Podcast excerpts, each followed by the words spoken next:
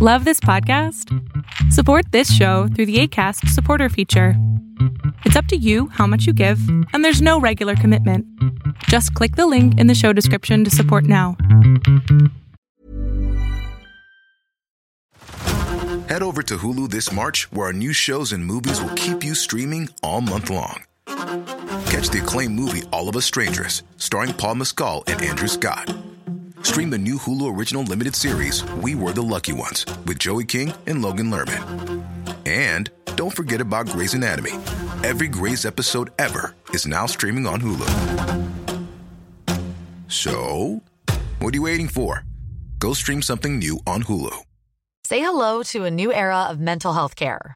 Cerebral is here to help you achieve your mental wellness goals with professional therapy and medication management support. 100% online. You'll experience the all new Cerebral Way, an innovative approach to mental wellness designed around you. You'll get a personalized treatment plan from a therapist, prescriber, or both in a safe and judgment free space. Your cerebral therapist or prescriber will outline a customized plan with clear milestones along the way so you can get to feeling your best. With Cerebral, you're not alone in your mental health journey. We're here to empower you to live a fulfilling life. So take that first step towards a brighter future and sign up today at cerebral.com slash podcast and use code ACasts to get 15% off your first month. Offer only valid on monthly plans. Other exclusions may apply. Offer ends July 31st, 2024. See site for details. Fiction, science fiction, horror, fantasy, crime, LGBT, thriller. You have now entered the House of Mystery with your hosts, Eric Shapiro, David North Martino, John Copenhaver, and Al Warren. Heard on 106.5 FM Los Angeles 102.3 FM Riverside. and 105.0 AM Palm Springs. You are back in the House of Mystery, and we are at the interview part of the show. The room is crowded today, but everyone is socially distanced, so don't worry. We're protecting ourselves and each other. Um, so um, let's see. Let's go through the crowd. We've got, uh, uh, of course, uh, little Dave Martin. Hello, everyone. uh, being us the co-host, and we and now uh, so we've got also um, a returning guest. He just likes being here. I think he hangs out here at night actually, um, and uh, we'll call him Rick, Mister Sudi Rick Karatosh. How you doing, Rick? I'm doing good. How you guys doing? Good, good, Excellent. good, good. I'm glad you're wearing clothes today. Um, and and now you brought us uh, you brought us guests before, and you're bringing us another one here. And he's an author of a new book called "Changing the Stars." It's a memoir, and um, that's Cody Reniger. Thank you for being here, Cody. Yeah, it's great to be here. Well, you say that now. Um, wait till the end of the show. Um, before we get that, so um, let's just start it with uh, with with Rick here. Rick, um, so what was it about Cody that made you, uh, first of all, bring him to our show, and also to help uh, help him out uh, with his uh, his new book? Yes. Well, I actually I saw Cody in a movie uh, several years ago called Hollywood to Dollywood that Gary and Larry Lane did, and his part in the in the documentary was very moving was about him and his relationship with his young son. I think was four or five, and he was raising his kid as a gay father, and how accepting the chi- uh, his son Levi was, and everything. And I was so moved by that, I actually called him to interview him for my book Rainbow Relatives, which was on speaking to kids about LGBTQ families and friends. So, and he did that. So he was in there, and then we became friends. And then he was, uh, you know, had so many stories of his life that people told him to write a book. So he I'd written two books, so he thought I was an expert or something.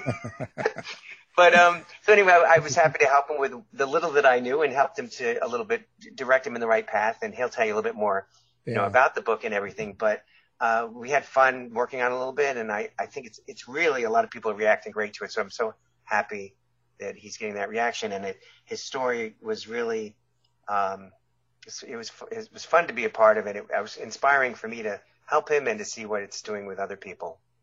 Yeah, and and it's re- recent too. There's been so much stress going on around the world, and, and especially in the states.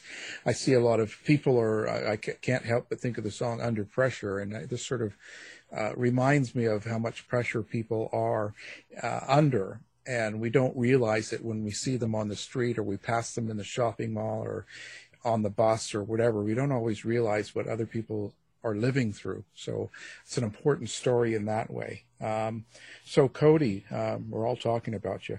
Um, yes, sir. So, um, so this before we get into the story, it's quite a story and, and what you went through.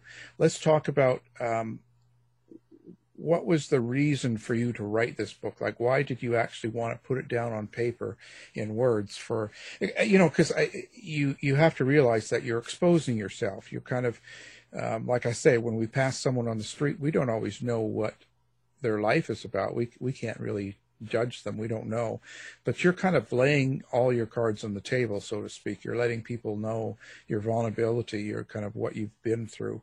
Um, why do that?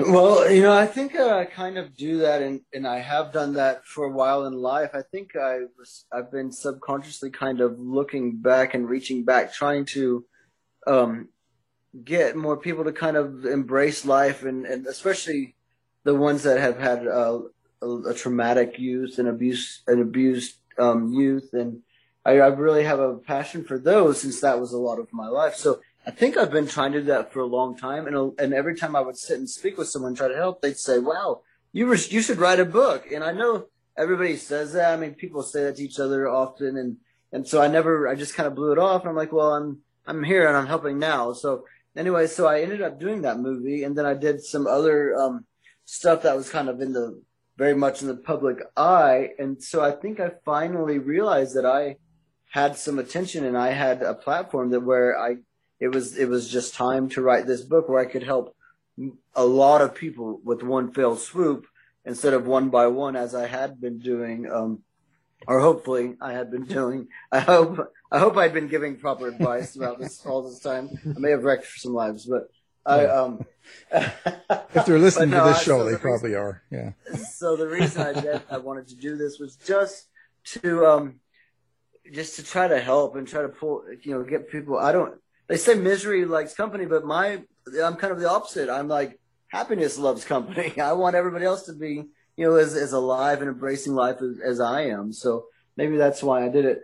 Um, and you're right, the putting that all of this out there. The first week, whenever we hit that button to launch my book, I re- and I am not one that um, ever really deals with anxiety, or I I deal with it, but I just really don't hang on to it. I don't ha- I don't get anxious. And but what's the moment we, the moment we pushed that button, I my heart palpitated. I was just um, trying to keep myself contained because I felt so unbelievably vulnerable and exposed. And I just thought, wow, I just put all of my darkest moments out into the world for everyone to hear and to judge and to come back with their own opinions. And I just didn't know how it was going to go until just a few days later, I start getting these messages tr- uh, trickling in that were just overwhelmingly uh, powerful in saying how much just me being that vulnerable. And I think it might be a lesson for me later in life and maybe a lesson for others to just you know take that chance on on being invulnerable because since then two and a half weeks later i have gotten many many messages of people sharing with me their own trauma and telling um, and I, I, don't think i mentioned in this book is kind of like a handbook. I, I talk about all the things that happened but then after each chapter i kind of tell you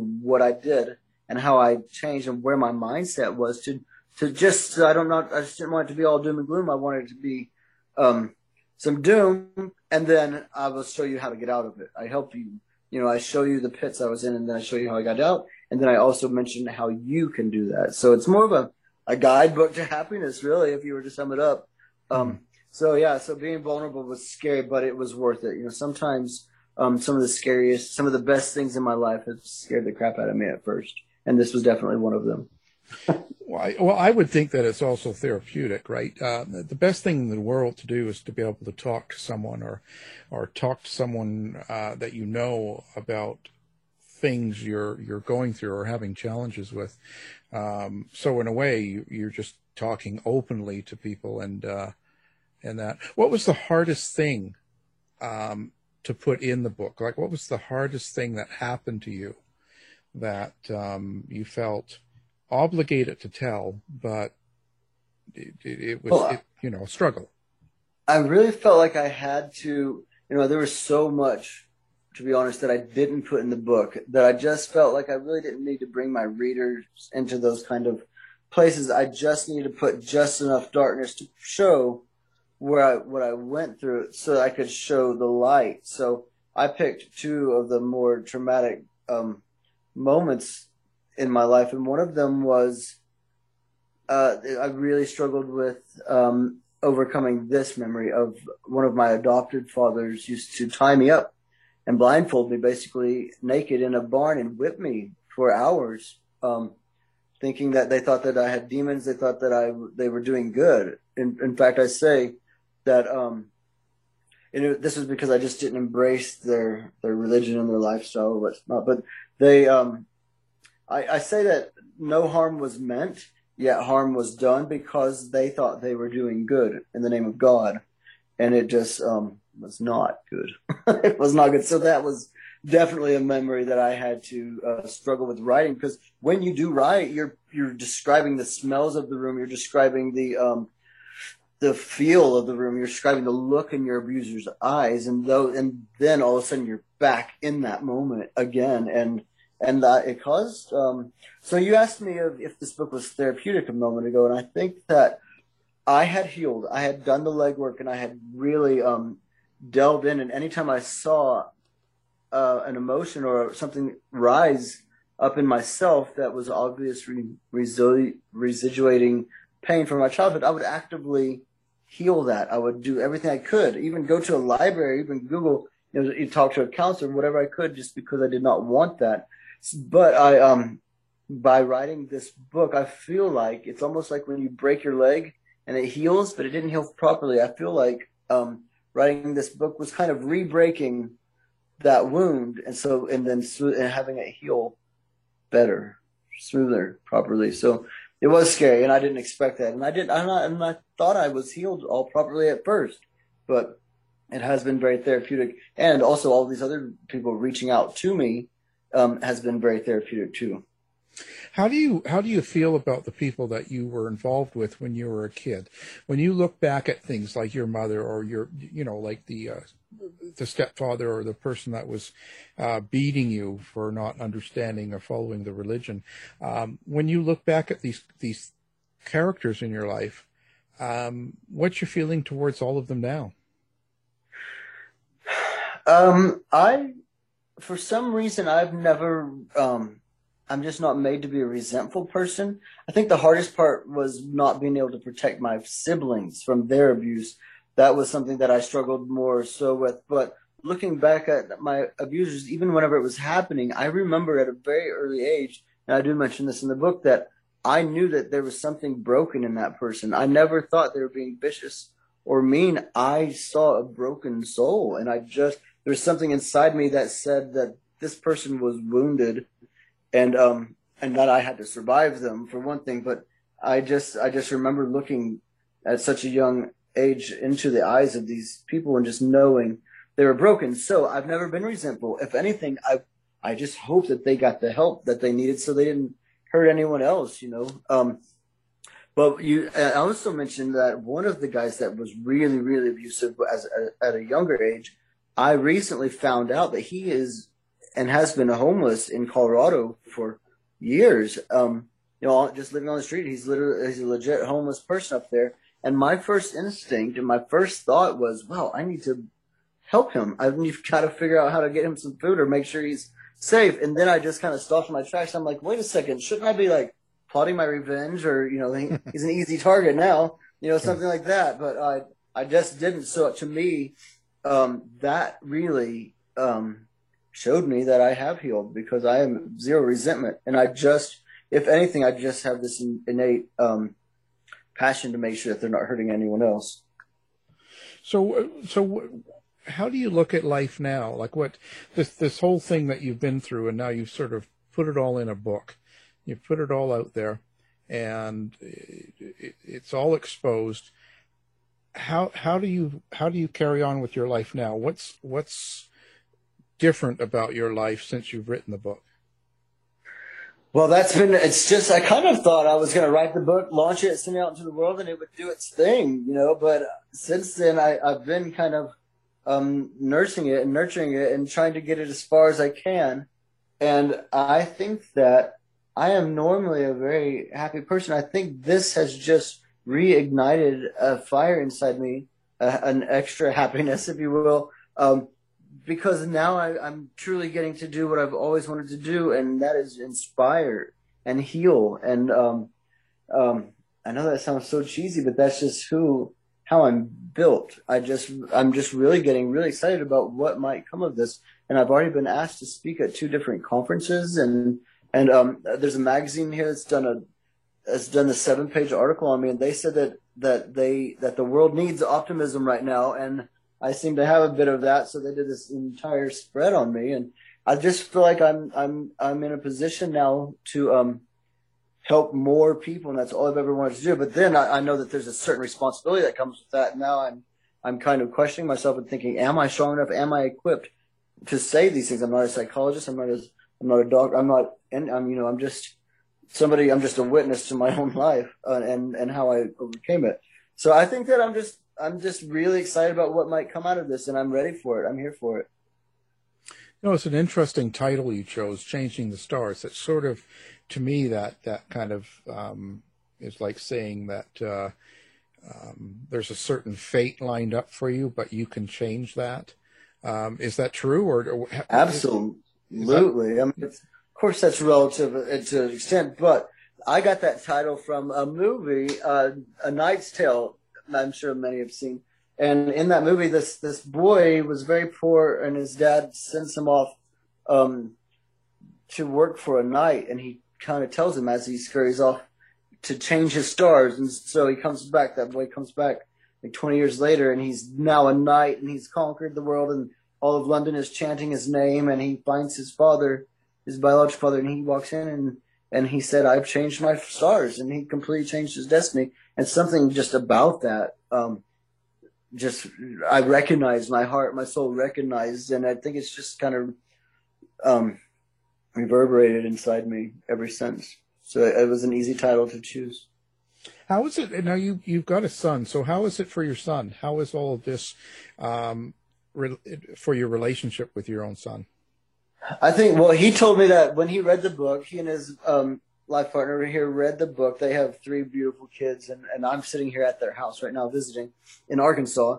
Um, but he said that it was like reading a movie that he, or watching a movie that he'd seen two or three times already because he kind of grew up with all of these um, stories about you know that I've told him and I've used as life lessons along the way while raising him. So I think he and I know he's really proud of me. He's told me several times how proud he is of me for doing this and being so vulnerable. And it is a little bit odd because some of the things in that my book are, are um, very very personal and and for my son to read it and know, I think it just made, made gives him an, an even more or even more of a respect for me. Um, and I'm always just trying to be a, you know, just a guide the best I can through life for him. So I think it, for me, it feels like I'm able to just lead him a little bit more by just sharing and showing him how vulnerability can um, be a very good thing. So, what do you think the good thing is that you that's come out of your life? Um, there, was it all bad, or was there some good things that came out of your childhood? Well, the things I, I mean, they gave me an amazing tool belt to live the best life I can. And as I, I, I was saying earlier, I've now I've, I've, um, I mingle with some of the the most educated, most interesting people on this planet, and I would not have had been able to even sit in the room with these people had I not been in a certain foster home that whether it was good or bad, it, it still taught me how to behave properly in public because I was like a little, you know, I was living under a bridge before. We were basically little wild animals. So I think some of these things help refine me a little bit. It, it kind of made me become a, a chameleon where I can blend in in any crowd. I'm also, since we were homeless, um, it gave me an extreme passion just to travel. And I've now been around the world twice and I travel the globe and know, just fully embrace traveling and, and new cultures and new people. And, and I think I wouldn't have done that had my uh, mother not been homeless. We would have just, you know, I would have probably put roots down somewhere. And, but to me, I just, it kind of set me on the go and I haven't stopped since. That's well, definitely been a plus. Oh God, yeah, and just just the fact that you got to meet Rick, there's yeah, Rick's fantastic. I find out that you could go through anything for that. That's worth yeah, a million dollars right there. like anybody could write a book if they had a Rick, because I, when I met Rick, I literally had just compiled all of my memories into no particular order. I would just sit there next to my fireplace with a glass of wine and just write and write and write and write everything about that memory I could. And so when I came to Rick, I basically came with him with an armful of, of mess, and I was like, "Help me put this into a book." So he ended up streamlining it all, getting it uh, chronologically in order, and then um, helped me smooth out all the lines and allowed me. He basically built the coloring book and allowed me to fill it full of color. Oh, I hope and he treated you good. That's I'll tell Oh you. yeah, he was nice sometimes. Yeah, well, sometimes, nice. yes, yeah. you can be very careful with that one. I tell you, you know, don't sit in a room alone with him. He's fantastic, and I will recommend him to anyone if they if need somebody to help write a book. Well, we couldn't sit in a room alone too much because of the COVID thing. So we, I think, when we, it took a few years for him to, you know, right. get it finished. But in the last year of it, we were had to do the Zoom thing, and you know. Yeah. Well. And the pandemic, I was just there at home, and he was at home. We had plenty of time. We just sat and we basically wrote a book over um, FaceTime. Yeah. Hmm. Well, that's pretty good. Um, how did you choose some of these stories? Like, what, like, what, which memories? Uh, would you choose? Like, I'm, I'm trying trying to figure out how you narrowed in because there's probably a whole lot that you left out. So, what what was it that would be particular about something, a memory that you would you would actually include it in the book? I was trying to be relatable, and yeah, you're right. I am, I'm 44, and I have had a, a few lives in one. I, mean, I feel like I've lived three different people's lives at this point. Um, so it would have been hard to pick, and it was hard to pick. So I tried to just find something that most people could relate to. And um, over the years, being open with my story anyway, I've noticed that a lot more people have been, you know, abused, whether that's sexually or physically or emotionally or anything, and it's always swept under the rug or tried to be, or told um, it was normalized in some way by the abuser. They're like, "Oh, this happens." In fact, I told one of the sisters that I was in this one of these foster homes about the beatings, and she was like, "Oh, well, Dad whipped us all," and just kind of blew it off. And I'm like, "That what happened to you? It's not what happened to me." So I think uh, I just needed to find something that was relatable, and so many people have related to some type of abuse or neglect or um, whatnot. So I tried to pick some of the darkest moments there, so that they could have, um, so they could see that theirs might not be as bad as they think it is you know, I try to really drive it home that it's all relative, and you are the one that gets to choose that. Each each and every one of us gets to choose how um, relative that these memories are to us. So I tried to find the the ones that everybody would relate to, or that mm. many would.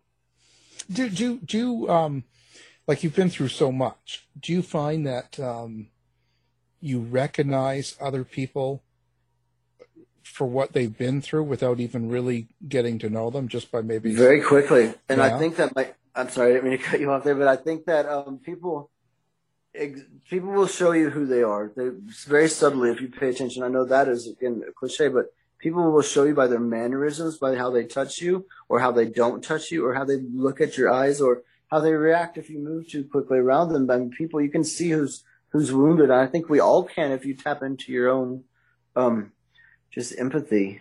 Yeah.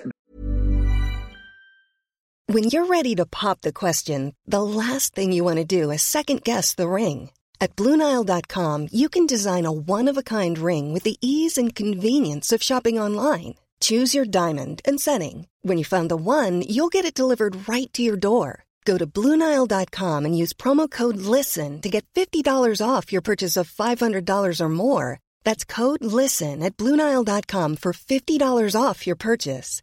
Bluenile.com code LISTEN. Hey everyone, I've been on the go recently Phoenix, Kansas City, Chicago. If you're like me and have a home but aren't always at home, you have an Airbnb. Hosting your home or a spare room is a very practical side hustle. If you live in a big game town, you can Airbnb your place for fans to stay in. Your home might be worth more than you think. Find out how much at airbnb.com/slash host.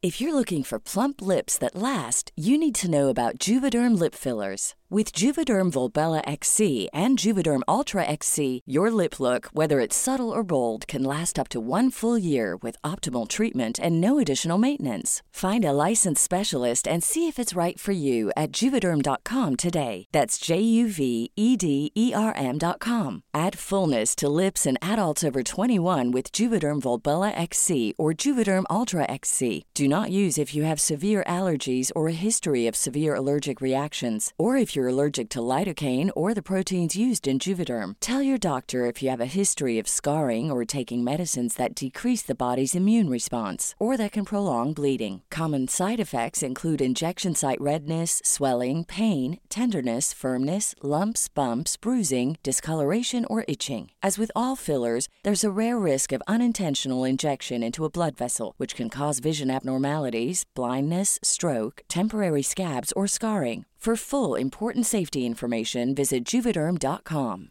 Hey, I'm Ryan Reynolds. Recently, I asked Mint Mobile's legal team if big wireless companies are allowed to raise prices due to inflation. They said yes. And then when I asked if raising prices technically violates those onerous two year contracts, they said, What the f are you talking about, you insane Hollywood ass? F- So to recap, we're cutting the price of Mint Unlimited from $30 a month to just $15 a month. Give it a try at mintmobile.com slash switch. $45 upfront for three months plus taxes and fees. Promo rate for new customers for limited time. Unlimited more than 40 gigabytes per month. Slows. Full terms at mintmobile.com.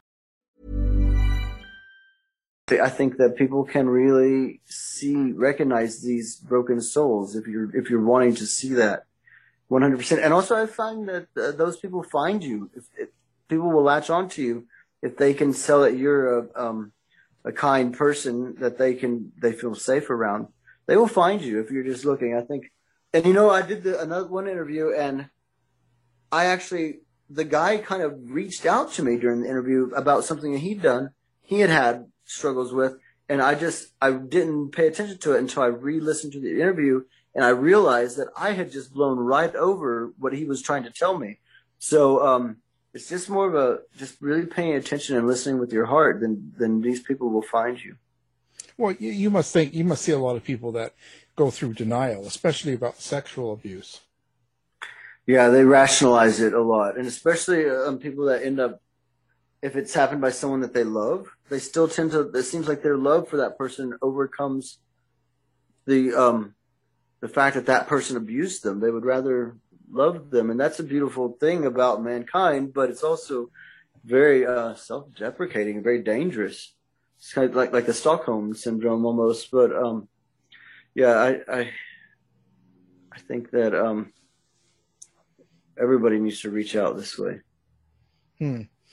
It's a, it's, it's a real real interesting story. Now, I I don't know um, what happened to your mother. So, is your mother still alive? My mother now, uh, she was killed six years ago. No, six. Yeah. Okay. Did you did you ever mend your relationship with her, or how do you? I did. You didn't. I did. The- Oh, you the- did? the- I think the universe kind of brought made this happen because just a few months before she died, I hadn't seen her for a while, and she came to stay with me on my farm.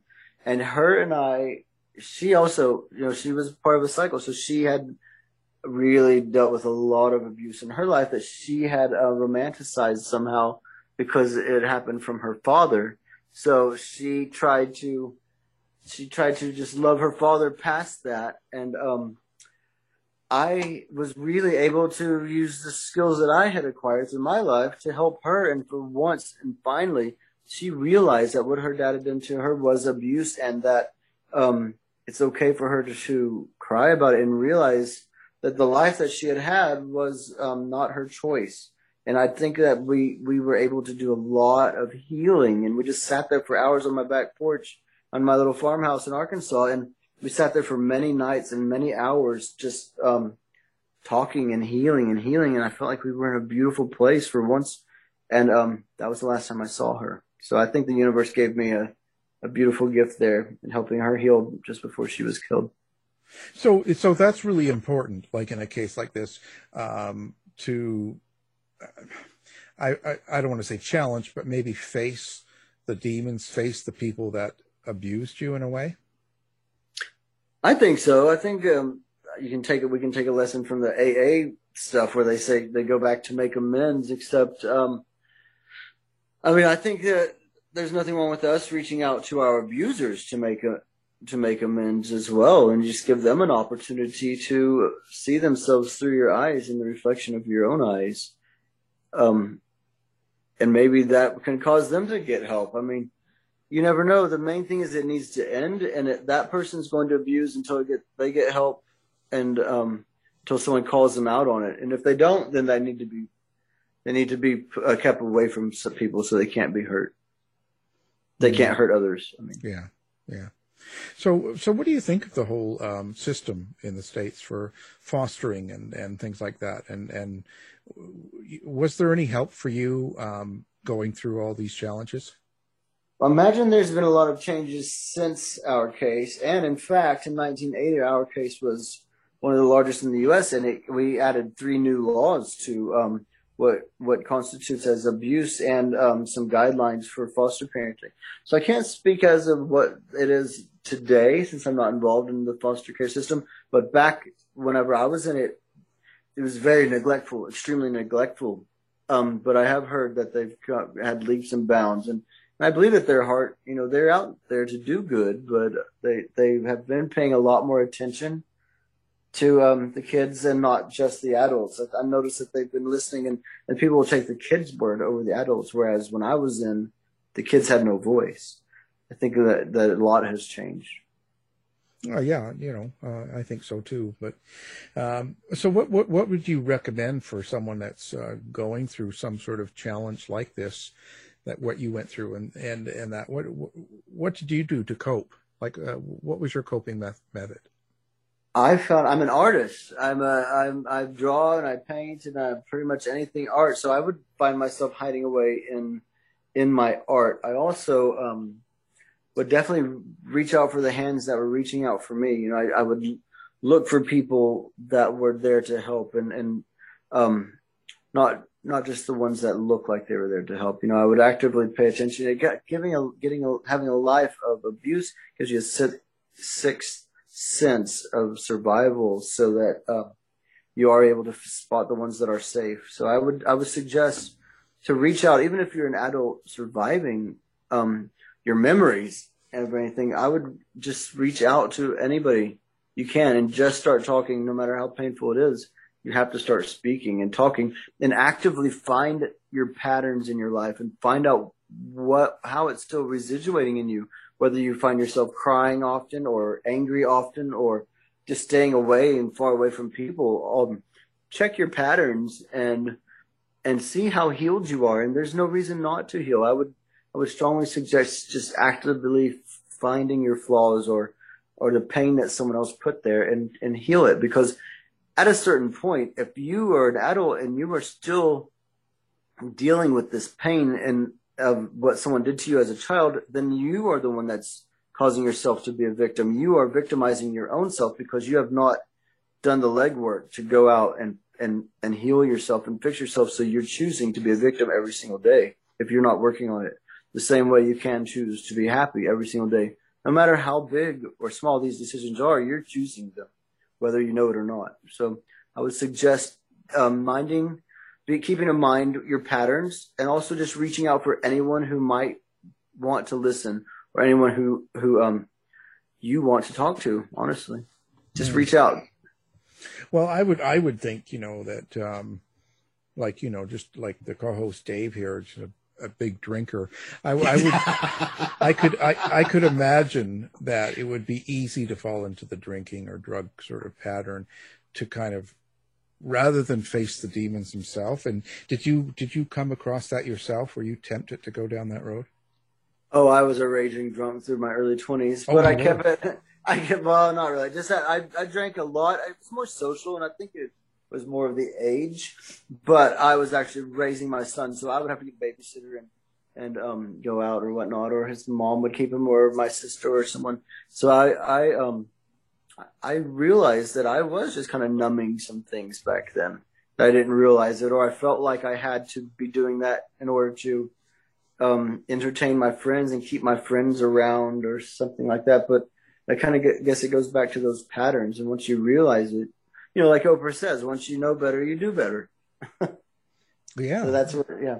You know. So it is. It's definitely a pattern in all, most abused people that they find one way or another to dull the pain, whether it's drugs, sex, um, food. You know, just I think it just again goes all the way back to your patterns and just paying, being wanting to be a better you. You know, there's no reason not to be a better you. So stay stay focused on who you are and what you're doing and and if your relationships are failing over and over, you know, that's probably a trigger. I had to take two and a half years off from dating at all because I realized I was making a pattern of the same type of people and the same type of thing. So I just shut it down and, and focused on myself. But that's my that's my only advice. It's just what patterns, and also if if you're seeing yourself in a in some a, a pattern that has to do with alcohol or drugs or something like that that will end up killing you, you absolutely need to reach out for help.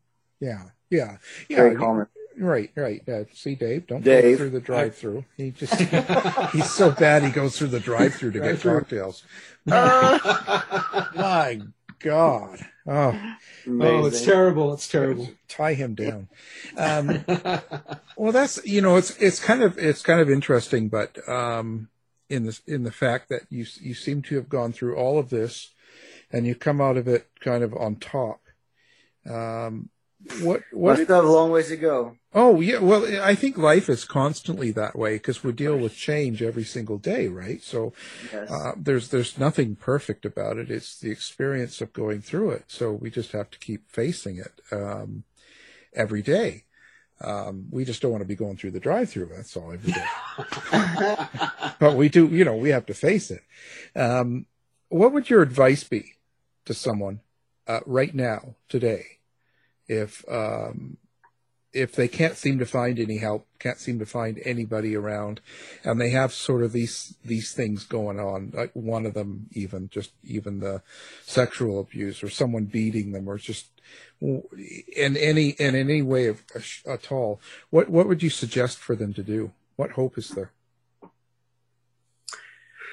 If they can't find anyone to help them, Yeah, kind of. I find that um, a lot of times this sort of isolates people. Um, you know, uh, they don't want to talk to people if, if they are going to school or whatever. Whoever is around them, I, I, I don't know. Was this true with you? Did didn't didn't it sort of isolate you?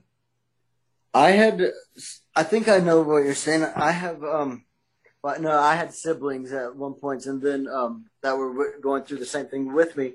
Yeah, and then at the once I was in another home where I couldn't, I tried to say, but you end up learning not to um, speak out because then you get more abuse because the odds of them believing you over your parent are is very slim, whether that's your natural parent or not. But I would think if you absolutely can't find anybody, which would be very rare because there are people always around. If you absolutely couldn't find anybody, I would just say find it within yourself. You know, not to quote Mariah Carey, but there's a hero inside you, and I, th- I truly think I tapped into my inter- internal hero. So for those that are going through it now, just think, just you, everything you need to know is already inside of you. If you can't find someone on the outside, reach right there inside you and find your strengths.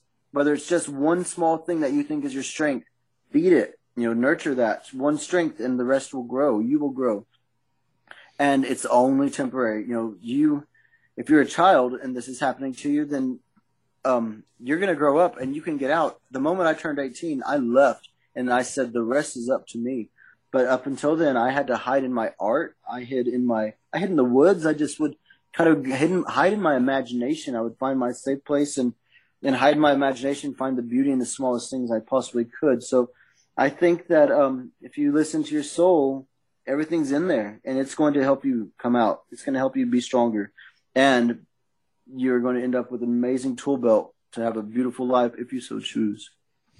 Well, I don't know. The kids nowadays don't want to leave till they're 35. That's true. That'll be a tough one. Uh, I don't know. That's just me. Um, so, so how's life now? What do you, what have you done? Um, Britney Spears hair? You know, you do hair for the celebrities. I'm just wondering. You know, Oh, I was you know, there she's one. I was I was next door to her the day she shaved her head. Though I heard her screaming on her balcony, and Oh. all of her friends screaming about her and everything, um, screaming, "What have you done? What have you done?" And it was a big crazy thing. But no, I have never done her hair, although I would love to. She's a doll. Um, I've done um, many that I can't speak about because you signed the NDA and, and whatnot. But I do have um, Marie Osmond's one of my one of my favorite people on this planet, and she and I, I she's put quotes in the book and everything. She's a fantastic um, person, and, and many more. I've, I think I talked about Farrah, spoke about Farrah Fawcett and Elizabeth Taylor in my book. A few of those, and that some a little bit older Hollywood, but um, some of the new ones, newer ones, I can't really say. But anyway, you asked me how life is, and life is absolutely amazing. I am married to a wonderful, healthy, kind man. Um, I have a, I'm an artist, a writer now, and a celebrity stylist. So I'm absolutely having um, the time of my life. I have three amazing grandbabies, one of which is named after me, and I'm sitting here at my son's house, and his uh, girlfriend is here as well, and they um, are just my whole heart. So life is absolutely amazing. And my husband and I travel the world. We've, like I said, we've been around the, the globe twice as of now, and um, I just can't think of one bad thing that's happening in my life, other than I'm just getting older and things hurt. But yeah, well, but other than that, I mean, life is good, and you know, Yeah. and it just didn't happen. I I actively made it this good. This was not luck. This is what anyone can do, and I'm just loving life. I live in Brentwood, California. Around it's sunny every single day, and I get to um, spend a week with my grandkids every six weeks when I fly to Arkansas. And um, and you're friends with I- Rick. I'm friends with Rick. You know, you invite these beautiful people into your life, and I feel definitely very lucky that Rick is in my life. Yeah, it's pretty amazing. Uh, wow. As you know, he's in your life. And he Oh, gets to be on great radio shows like yours. yeah, yeah. Big girl. Yeah, So, so what's next? Where, where do you see yourself going with this? Because then this is kind of taking off for you, changing the stars. You know, the book, uh, the whole. You're, you're going to be doing some speaking and stuff like that. It seems to have caught, caught on with some people. Um, where do you see yourself going? Are you going to do more books like this, or more go further? Well, I think that I would love to do a children's book, and, and as an artist, I can illustrate it myself, and that would just, you know, ignite another passion. So I think once the um, wherever this book takes me, Changing the Stars takes me, um, we'll see. I'll do that as much as I can and try to get it, to, you know, get that message out as much as I could, and then um, once that fizzles down a little bit, I'm going to start working on a children's book and just try to help these kids and, and try to do the same message more of a in a ch- in a children's language. So that would be nice. But I definitely think that this has changed me, and I I feel a new passion um, for my old passion. Yeah. Do you, Helping no, others. do, do you have a website? Do you have some sort of place that you like people to go uh, to find out more about you, more about the book, more about your life? I have a Facebook page, and it's at Cody Reniger. Um, there's a Cody Reniger changing the star. So I did. I have I have some Facebook pages in place. Um, Rick, what's do you know which one is? There's one of them is they're both code. If you just type in my name, Cody Well, Reniger, it's all gonna One, I pop think up. you just have it as changing the stars, um, and the other one is yeah, Cody Reniger. I know you have the two on there, but um, and then the so they can get information from those, and the book is on Amazon, so people can also go on there to, to find that and more information on that. But um, uh, you also have an artist page, don't you? Or Yeah, I mean, I'm all over social media, Facebook and and um and It's Instagram. Instagram. What, what is your Instagram? Is it at Cody Reniger? Do you know? There's yeah, there's an at Cody Reniger. I think I so I have a lady in Florida that's helping me run run my Instagram. So it's at Cody Reniger. Um, if you just type that in, it, it comes right up, and that'll also take you to my Facebook page Great. because I think they're linked. Well, we'll have that all figured out. and We'll have it up for people, so when they're listening, they Okay. can find you in one click and stuff like that. So tell us, Yeah. Marie Osmond, is she really uh, on that diet, Nutrisystem, or Oh yeah, she is. She- people, if you spend five minutes with her, she will be she will have you she'll be force feeding you this stuff too, and it's all very good. It's kind of shocking how good that that is. But she's um you know she has Marie Osmond has like an eight pack. She's got abs for days, and she it's from her diet. It's amazing, but she has abs like you wouldn't believe, and she says it's from singing. But I'm like I sing in the shower all the time, and I've only got the one ab at this point. So Well, you got to So, really? yeah, more. Is She's she really a little bit country? Yeah, she does. She likes, to, she likes to think of herself as a little honky tonk. She likes, or so yeah. She's she definitely um the, where she lacks in being country, she makes up with um wanting to be country. Well, there you go. I still want to know about Britney. Um, uh, so, so, uh, so, um, I was just, how's this COVID um, affected your your mood or your ability to to write at all? Did it have any effect? I think it it didn't it, it fueled me a little bit more because I noticed that so many people were getting. I think they've all just reached their point, and a lot of people are struggling. A lot of people who already were struggling with depression and and whatnot, or you know, it's just made it worse for them. And so I felt like I needed to really hurry up, and because I've been writing this book for six years, and and during the pandemic, the more I felt this pressure, and everybody else just feeling so um, overwhelmed, I just wanted to really get as much optimism out into the world as I possibly could, and I think I have. Yeah. Well, yeah, and when you look back, it, it, if you look back at your book now, is there anything you would change? Hmm. Well, no, I don't think so. I, and I'm, I'm actually don't. I don't think I'm in that place yet since I did just launch it two weeks ago. I think that um, the, some of the feedback is people want more. They keep telling me. They say that it was. It's um been very powerful, and that when they closed it, there was some wanted to know more about my sister Sue, which I could have added some more detail. Um, I think I could have just maybe said more positive. I don't know. Maybe I left room for a second book. Who knows? Mm, but there you go. yeah, I don't. I am. I'm not in a place where I have regrets yet. And if I do find myself with regrets, I'll just write another book. there you go. Well, how how is it with your siblings now? You guys doing okay? Oh, uh, well, you're gonna have to read the book. Oh. no, my sister. I have a sister that I'm very close to. She's the one that's just older than me, and I dedicated my book to my sister because her and I are very close. We survived this place together, and and I probably wouldn't have survived had it not been for her because at times she was the only one that was a, that was there that could feed me, even though she's three years older than me. She was che- feeding me, changing my diapers. You know, we lived under a bridge, so her and I are very close. I have another an older sister that we're also close. She ended up kind of joining what, for lack of a better word, a cult, and lives in the woods in Missouri, and is very involved in this this thing. So her and I don't really. I, we text from time to time, but we, we truly speak different languages because she still identifies as a as a, a victim, and she she likes that. She wants to be there. She wants to wallow. So I guess in a way, I wrote this book for her as well. But um, then my youngest brother has just been in and out of prison, in and out of prison, and then now he's homeless in Denver, and he wants to be homeless. He drinks a, a handle of vodka every day, and he he just well, that's who he wants to be, and obviously he's not going to live long at that rate. And then my other brother has been in and out of prison for 20 years as well. So it's just me and my older sister Sue, and we are very close. And she has two amazing kids that are my niece and nephew, and they are grown and have kids of their own, and we're all very close. Very small, close knit family, as it turns out to be. Yeah, it's, it's pretty amazing. It's pretty um, quite the story, and um, I appreciate you doing it, doing the book, and coming on the show. Um, Man, I really appreciate this, get, helping me get the word out. Oh, that's what we do here. Um, okay, well, our guest has been uh, Cody Reniger, and the book is Changing the Stars. It's a memoir. Thank you for being on the show. Thank you very much. Have a great day. Thanks, Cody.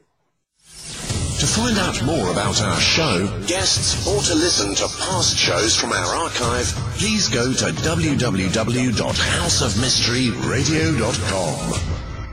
Show's over for now. Was it as good for you as it was for me? Well, good night. This has been a production of Something Weird Media. I'll be back. You've been listening to the House of Mystery radio show. To find out more about our guests, hosts, or shows, go to www.houseofmystery.com. Show's over for now. Was it as good for you as it was for me? Well, good night. This has been a production of Something Weird Media. I'll be back.